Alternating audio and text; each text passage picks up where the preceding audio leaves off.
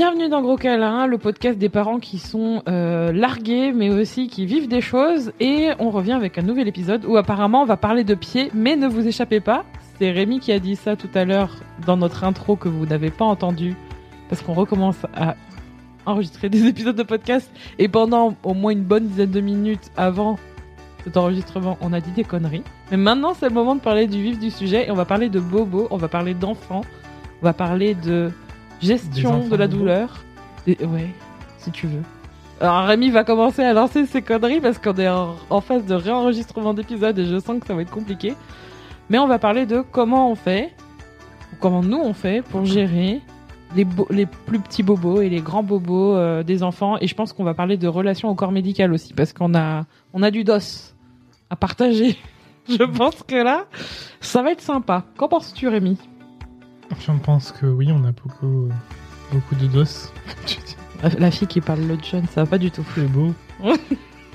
Qu'est-ce qui t'a donné envie de parler de ce sujet-là Euh, moi, j'aime bien parler dans, dans ce podcast des choses qui nous, qui nous lient, mais surtout des choses qui, que l'on que l'on a vécues, entre guillemets, il n'y a pas si longtemps. Je trouve que ça nous permet de partager quand on a un peu passé la vague, parce que là, on est vraiment sur la fin, tu vois. Trouve qu'on a passé, oula, je trouve qu'on a passé le plus dur. Et je pense que c'est le moment de pouvoir partager quelque chose de, de frais sans qu'on soit sur le vif du sujet. Je trouve que c'est tellement important parce que on est tous confrontés à ça. Et j'ai l'impression que j'ai l'impression que en tant que parent, en tant que personne, on, on a une gestion de la douleur, une gestion de croire en la douleur de l'autre, une gestion de une façon de vivre les choses qui a évolué, tu vois. Et je sens un décalage. Je sens un décalage par rapport à nos parents, par rapport au corps médical. En fait, je, je sens qu'il y a beaucoup de choses que, qui sont en train de, de changer, de s'améliorer. Mais ça me fait aussi de la peine parce que je sens que ça peut être aussi euh, le truc qui mène à des, des trucs euh, graves, quoi. Genre erreur Le médicale, truc tu qui vois. mène à des trucs. Le truc qui mène à des trucs et des machins. Comme on sait tous. Tout ce gloobie-boulga. Alors, quand tu dis un décalage, c'est euh, un décalage que tu constates de toi vis-à-vis des autres ou un décalage des autres vis-à-vis des enfants? Tout. Tout parce qu'en un fait. décalage multiscalaire. Ouais, je pense que le plus simple, ça va être de partir du contexte et on va pouvoir parler autour de ça. Et comme Rémi et mon cerveau sur la temporalité, on va pouvoir se baser sur ça. C'est l'instant chronologie. Exactement. Ce sera plus simple. Donc c'est surtout, en fait, je pense qu'on pourra aussi parler de ce que Charlie a, a 4 ans maintenant. Et il y a plein de moments. En fait, je crois que tous les ans, il y a, il y a eu un moment où en fait on est allé à l'hôpital au final, hein, quand on retrace euh, aux urgences. On va préciser avec Charlie. Et je pense que le dernier événement qu'on a eu, qui date de, de cet été, c'est- c'était un peu le point où ça a un peu confirmé le fait que les enfants, on, la- on les croit pas vraiment en fait. Et moi, ça me rend triste. Tu vois, parce que je pense que moi aussi, on m'a pas cru quand j'avais mal. Et moi aussi, en tant qu'adulte et en tant que femme, on me croyait pas non plus sur plein de choses. Et je pense que ça, tu sais, un peu fait effet miroir sur ça. Oui. Donc, euh, vas-y, je te laisse compter juste. euh, C'était quand exactement qu'elle s'est blessée? C'était le dimanche de la fête des pères. Ah, il s'en souvient bien du coup. le 15 juillet, juin, du coup, je crois, ou un truc comme ça. Ouais, mi-juin, j'ai plus la date. Euh, La fête des pères, c'est quand? Bah, c'est ça, à peu près dans cette date-là. C'était un dimanche, non? Ouais. Et du coup, pour son anniversaire, Charlie, son grand-père, lui a offert un trampoline. Trampoline qui est censé être utilisé seul. Déjà, un seul, c'est-à-dire un enfant euh, ou potentiellement un adulte dessus, mais pas à deux. Le 18 juin. Voilà. Très, euh, il est très précis, telle une enquête. et elle a fait du trampoline. Et ironiquement, le moment où moi, je sortais du travail et où j'arrivais, et toi, tu... euh, Enfin, j'étais sur le chemin du retour, il me semble. J'étais pas encore arrivée. Ouais. Et au moment où tu tu t'es absenté, genre, euh, pas longtemps. Genre quelques J'étais minutes. en train de préparer, euh, de sortir les, les ingrédients, les ustensiles pour faire un gâteau. Ah oui. Et ben, à ce moment-là, évidemment, au lieu d'être toute seule, elle était avec son oncle dans le trampoline, enfin sur le trampoline. Et forcément, à ce moment-là, bim, se passa ce qui s'est passé. Elle s'est blessée. Et en fait, sur le moment, euh, elle s'est blessée. Et quand je suis arrivée, elle, elle venait juste de se faire mal, en fait. Ça c'est arrivé. euh, Ouais, il y a quelques minutes. Ouais. Et, hum, et sur le moment, en fait, pendant même plusieurs minutes et plusieurs heures, il y a tout, tout le monde, sauf, je pense, nous, on était un peu dans, une, dans un flou où, qui disait ça va, ça va passer. Elle avait mal au pied et euh, elle n'arrivait plus à poser le pied par terre, mais vraiment. euh, et je voyais bien qu'il y avait un truc qui était pas, nor- pas normal. Quand je suis arrivée, moi, j'ai senti que c'était pas normal. Tu vois, j'ai dit non. Je, je voulais pas écouter qu'on nous, disait autour de nous que ça allait passer ma mère est passée a dit oui mais ça va passer enfin il y a eu plein de plein de retours où en fait ça hum, comment on, comment dit ça? Ça hum, renforçait le fait que c'était faux que sa douleur n'était pas vraie du coup et que euh, c'était Non, pas grave Si on remet un peu euh, de contexte concret, parce que là, de ce, qu'on, de ce que tu dis, on pourrait croire que elle pleurait à l'agonie et que tout le monde s'en foutait. ouais non non pas du fait, tout Au, au vu de ses réactions, euh, c'était pas aller à l'encontre de ce qu'elle ressentait ou de, de dire que c'était faux. Parce qu'en fait, sur le moment, elle a pleuré. oui Mais après, ça n'a pas duré très longtemps et elle pleurait plus. Et en fait, elle se remettait à pleurer quand on lui demandait de marcher, quoi. oui de- Donc, euh, à, à chaque euh, même de bouger le pied hein. à chaque fois que voilà, on, on essayait de de voir au niveau de son pied, elle pleurait. Et ça, ça, ça a duré trois heures à peu près. Ouais, ça dure Mais longtemps. c'est c'est pas des pleurs qui ont duré euh, On continue. sur la voilà en continu sur les trois heures. en mode c'était YOLO C'était vraiment par intervalle à chaque fois qu'on voulait voir son pied.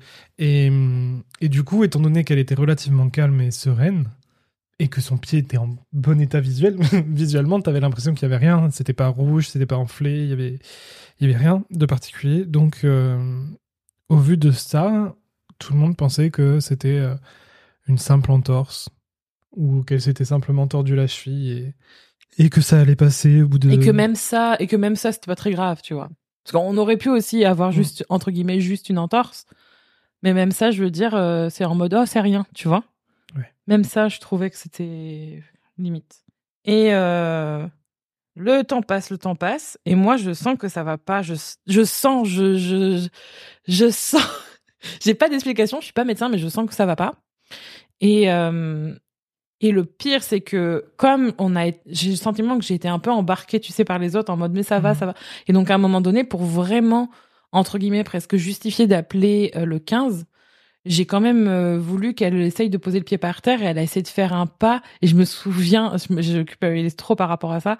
Je me souviens qu'elle a essayé de marcher en, sur son pied et elle a fait et voilà et je peux pas et je me oh purée je rien que d'y repenser je me sens trop mal parce qu'en plus je, je vois son air en mode euh, et voilà genre je rigole un peu mais en même temps ça fait quand même super on dirait une famille de clowns.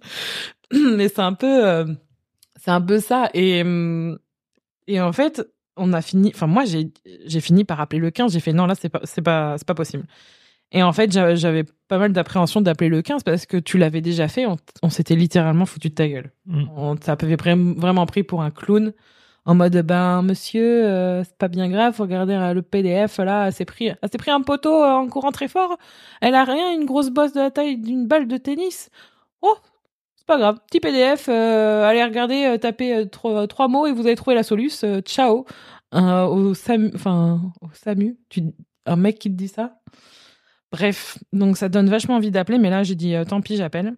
Et, euh, et étonnamment, euh, je trouve que la re- redirection était assez professionnelle, très carrée cette fois. Et on nous a redirigé vers un médecin de garde qui devait nous consulter dans la fin d'après-midi. Donc on était contents, on y va et tout. Et je sais, je sais d'avance pourquoi on avait l'appréhension d'y aller. et on avait raison, n'est-ce pas? On avait cette appréhension en mode oh là là, qu'est-ce qu'il va nous dire? Et on y va. Et on se présente avec euh, Charlie dans les bras en mode euh, voilà, elle peut pas poser le, pied par terre et tout. Et qui est Passo, le, le médecin qui commence à, à souffler en mode euh, ouais, mais bon, et il essaye de, de la manipuler et elle veut pas parce qu'elle a mal. Il essaie pas. hein. Il essaie, genre, il Non, il essaie, il essaie d'aller vers elle, c'est ça que je veux dire. Tu vois, il essaie de. Ouais. Il a essayé une fois. une seule fois, il a fait genre. euh, il a essayé d'interagir avec elle une fois, en mode euh, dis-moi ce que t'as. Euh, est-ce que, est-ce que je peux toucher ton pied? Est-ce que ça te fait mal? Il a dit ça une fois. Elle a dit non. Et, Elle pleurait surtout. Et elle pleurait pas mal. Et moi, ce que je me souviens, c'est qu'il lui a quand même dit une énormité alors qu'elle avait mal, mal au pied. Il lui a dit Tu veux essayer de marcher? Elle a dit non. Et il lui a dit bah si tu peux pas marcher, je peux pas enfin, si tu me montres pas, je peux pas savoir. Je fais pas J'avais envie de dire mec euh, elle a mal. Qu'est-ce que tu veux qu'elle marche? Non. Et du coup, il a il a juste posé deux questions comme ça et après il s'est posé sur ses fesses sur son siège et il a dit bon bah là on peut rien faire hein. hein c'est un c'est un ah, il a failli le sortir mais il l'a sorti au bout d'un moment. Il a dit je pense que c'est un caprice. Donc bon, on peut rien faire hein. Euh, caprice euh, Allez, euh, du doliprane, du doliprane. Allez, on va lui mettre un bon petit doliprane. Elle prend plus. En plus, je crois qu'il a posé la question. Elle prend plus le sirop. Et je fais ben si un peu encore, mais bon, elle est grande, ça dépend. Ah, on va lui donner un truc dilué là, en évidemment, effervescent. en effervescent qui était surdosé d'ailleurs. Merci le, merci la l'ordonnance. Et il s'est avéré que finalement, avec tout ça, eh bien, quelques jours plus tard, comme c'était pas un caprice, malgré ce qu'il ait dit, on est retourné voir un médecin, on a fait une radio, et qui passé double fracture du pied, que le médecin avait dit, c'est une petite caprice avec un peu de doliprane, ça J'étais outrée. Franchement, je crois que j'ai jamais été autant euh, choquée de ça, quoi. Enfin, déjà, quand on est sorti, je me souviens, on n'était pas bien. Parce qu'on savait que c'était Enfin, tu sais, tu, tu sens que tu gênes et en même temps, tu sens qu'il euh, y a un truc qui va pas, quoi. Et t'as l'impression que tu dois être du côté de, de l'adulte qui sait tout, alors qu'en fait, tu sais que c'est des conneries. Tu vois, et c'est dur ensuite d'avoir confiance euh, quand tu quand t'es accompagné comme ça. Et ça doit être encore plus difficile quand t'es médecin et que tu vois des collègues faire ça. Ça doit mmh. être. Euh, mais finalement, il y a bien eu une double fracture. Du coup, d'un côté, il y a le médecin qui nous dit que c'est un caprice euh, et qu'on se prend la tête pour rien. Et d'un autre côté, t'as les gens, euh, quand tu leur racontes ça, qui te disent Mais vous auriez dû aller aux urgences. Enfin, pas nécessairement aux urgences, mais vous auriez dû aller directement faire une radio plutôt que mm. de vous embêter à aller voir le médecin. Parce qu'effectivement, quand on a vu ce médecin-là et qu'on avait dit on voudrait faire une radio, mais qu'il a oublié de nous faire une ordonnance pour la radio, on est retourné aller voir notre médecin pour demander l'ordonnance de la radio. Il n'a pas oublié de nous faire payer euh, euh, plus de 50 balles, certes remboursées, mais ça, ils oublient jamais. Et, euh, et du coup, moi, on m'a reproché de d'être retourné aller voir un autre médecin plutôt que de, ne pas être allé directement faire une radio. Mm. Mais je pense que de toute façon, ce qu'il faut comprendre et en tant que parent, et ça c'est c'est difficile, mais je pense que c'est c'est hyper important, c'est qu'en fait, on n'a rien à gagner au jeu de la culpabilité et de toute manière, il y aura toujours quelqu'un pour vous dire qu'il aurait mieux fait. Et c'est faux parce que parce que c'est pas possible en fait. On peut pas. Alors parenthèse euh, mieux faire dans le sens où du moment que vous faites de votre mieux pour que votre enfant il soit en sécurité et qu'il soit euh, et qu'il soit euh, ouais en sécurité que ses besoins soient comblés émotionnels et physiques voilà il n'y a pas mieux faire. Je veux dire, la personne n'est pas dans la situation. C'est toujours facile de parler après coup ou de juger une, situation. Donc autant les personnes sur les réseaux sociaux que des personnes de votre entourage, c'est plus facile à dire que de, de juger, euh, enfin que de faire sur le sur le moment. Et ce qu'il faut savoir, c'est que on peut pas emmener comme ça aux urgences en mode, euh, on, on peut, mais on a une connaissance des urgences, je crois qu'on peut dire ça. On a une connaissance des urgences. Et pour y avoir été euh, malheureusement juste avant, parce qu'on était tellement mal accompagné pour quelque chose que on aurait pu nous aider à soigner bien plus rapidement. À un moment donné, on a fini par y aller. C'était quand elle avait une une surinfection euh, euh, virale là qui traînait depuis des mois, qui l'empêchait de respirer au point de s'étouffer et de cesser de respirer la nuit. Et hum, on n'avait tellement aucun retour. Les, les, personnes nous disaient de juste lui laver le nez, mais ça faisait rien depuis des mois. En fait, il aurait, entre guillemets, fallu qu'elle ait un, un, corticoïde pendant quelques semaines et ce serait passé. Et c'est ce qui s'est passé après plus de six mois, en fait, où elle était malade. Et on a réussi à. Ah, si, ça a duré longtemps. Tu rigoles? Oui, même pas six mois. Ah, bah, si, ça faisait longtemps. six mois. Six mois comme ça. Si, si, si, si. Pas à s'étouffer, mais six mois malade. À traîner en fond avec des. Ah, si, c'était horrible. C'est qui c'est qui dormait pas la nuit? C'était moi. Mais en tout cas, il y a vraiment le, je sais pas. Tu, je pense qu'en tant que parent, c'est hyper important d'apprendre à à se pas se renforcer, mais à sais à prendre confiance, à prendre confiance en toi et à faire en sorte de de, de prendre les décisions les, décisions qui sont les, les plus adaptées en fonction de la situation, tout en essayant de faire de son mieux par rapport à tu vois parce que tu peux très bien paniquer en mode ouais je vais aller aux urgences euh. et en fait le truc c'est que je pense qu'il y a c'est un peu un triangle il y a autant le, le, le la, la, médecine en ce moment ou l'accompagnement médical qui malheureusement dégringole sur tous les niveaux et du coup bah ça se répercute sur ça. Et il y a aussi le la non écoute de la douleur en fait de, en règle générale et je pense que la parole de l'enfant c'est moins 10 000 en termes de, de, douleur, tu vois, sur certaines choses.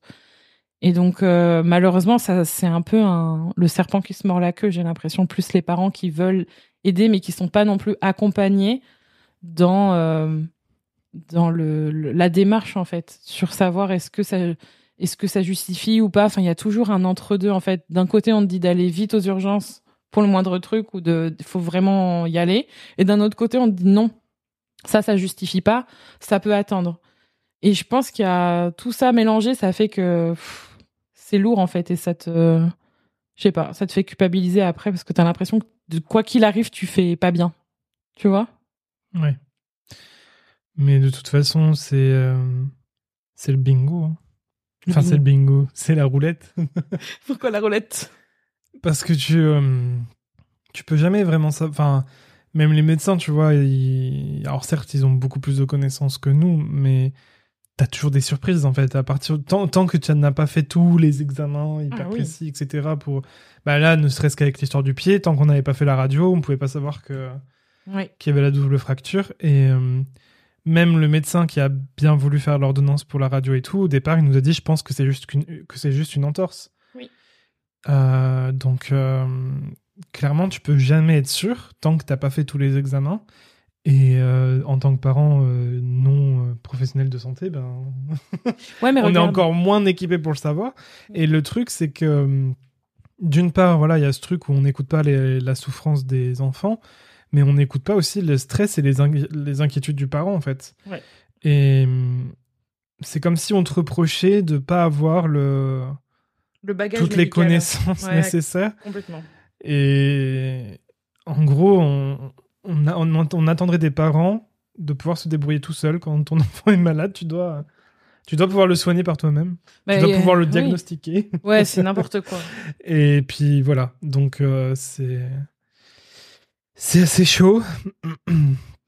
Mais au final, je pense que c'est hyper important de, de, justement, comme parfois, souvent malheureusement, le, le corps médical n'entend pas la douleur. Je, et même, je pense, tu vois, on parlait de nos proches mmh. sur le, le, premier volet. Ouais, c'est rien et tout.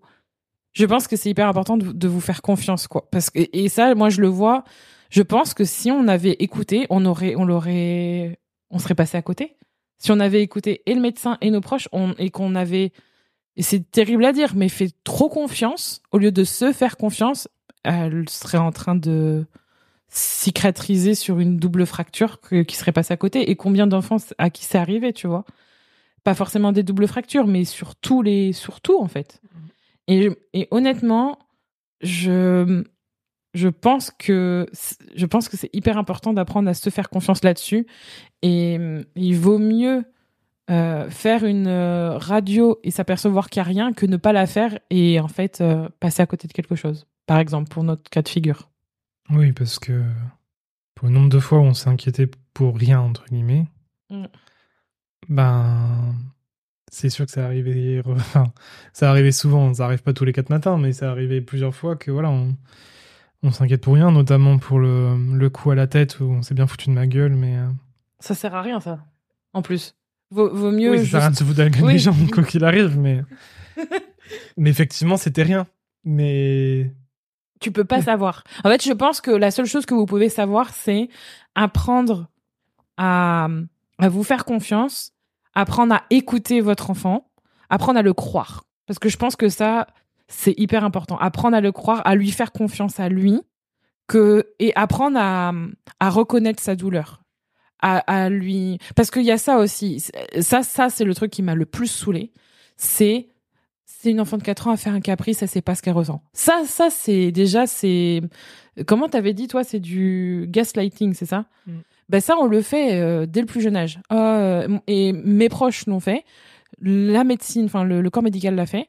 Ça, je trouve ça dégueulasse. Et ça, moi, ça m'a révolté parce que je pense qu'on me l'a fait euh, et on a continué à me le faire euh, encore maintenant. Mais maintenant, je dis ce que je pense, donc les gens sont un peu moins... euh, voilà. J'ai appris. Mais du coup, votre enfant, il a pas, il a pas, il a pas les capacités, il a pas ça en fait pour pouvoir répondre. C'est à vous de le faire pour lui et c'est à vous de reconnaître d'abord ce qu'il ressent et que c'est légitime. Je pense que ça c'est la première étape. Et et quand on fait ça, malgré euh, malgré ce qui peut se passer, je trouve que ça aide. Même si moi je sais, je je pense que maintenant si Charlie elle a parfois tu fais, tu vois du mal à vouloir aller voir le médecin, c'est parce que justement il y a eu trop de fois où euh, bah on l'a on l'a le corps médical l'a pas cru ou euh, un peu en mode c'est rien. Genre oh on verra bien. J'ai l'impression qu'il y a une anticipation un peu négative, tu vois de de ça et et du coup c'est dommage parce que du coup après toi t'es- t'essayes de faire de ton mieux pour la rassurer mais Ouais, Il y a ça, Il il y a y a ça ça. aussi comme sujet, c'est que les, les personnels soignants sont pas super formés pour, euh, pour gérer des enfants qui sont pas coopératifs et euh, tu peux pas forcer la coopération. Ouais. Donc je. ils ont pas le temps de le ils ont pas Ils tu sens qu'ils ont pas le temps de Mais je- ils savent pas faire non plus. Mm. Moi, ça arrivé plusieurs fois où j'ai senti la personne vraiment euh, totalement démunie, quoi. Et ça, je, presque j'ai de la compassion. Ouais. Mais, mais tu en tant que parent, tu viens pour te faire aider et en fait, la personne est dans la même situation que toi. Et presque elle a envie que tu l'aides, mais là. Mais moi, j'ai besoin d'aide. et c'est. Et il te regarde dans le blanc des yeux en disant non, c'est pas serpent possible. qui se mord la queue, quoi. J'ai vraiment le souvenir d'une fois où euh, le médecin, il s'est, il a pris de la distance, il s'est mis contre le mur, puis il m'a regardé. Ah ouais, c'était quand ça? C'était il y a quelque temps. Il m'a regardé, il a attendu que j'arrive à la calmer, euh, Après, sans dire un mot, parce que tu sais, à la limite, je sais pas, tu peux garder le contact. Mais là, c'était vraiment, je sais pas, j'ai l'impression de me sentir jugé en plus. Et c'était démerde-toi. démerde-toi avec ton enfant, et puis dès que. Ouais. Puis t'as as cette pression en plus parce que tu sais la, le stress sur euh, les professions médicales, tu sais que c'est Et le- le- ouais, leur gestion vois. du temps est compliquée, Ouais. qu'ils voient 40 000 patients. Il a Et pas du coup, temps. tu te dis, tu peux pas leur, euh, leur prendre 3 heures euh, Mm. pour une séance. Donc, euh, Tu dois aller vite, chose ça, qui ne peuvent. Tu peux pas aller vite sur ça. C'est pas possible. Vraiment, c'est pas facile. Ouais, ouais. Bah de toute façon, c'est pas possible en fait. Tu peux pas presser de, de calmer une tempête émotionnelle ou des émotions. Mais même en tant qu'adulte, on peut pas. Enfin, tu peux. On peut. C'est pas un. C'est pas une ligne de production, tu vois. Et problème, ça c'est systémique, mais on. C'est c'est pour ça que ça nous touche aussi. C'est parce que ça, ça ça touche aussi ça quoi. C'est que c'est systémique.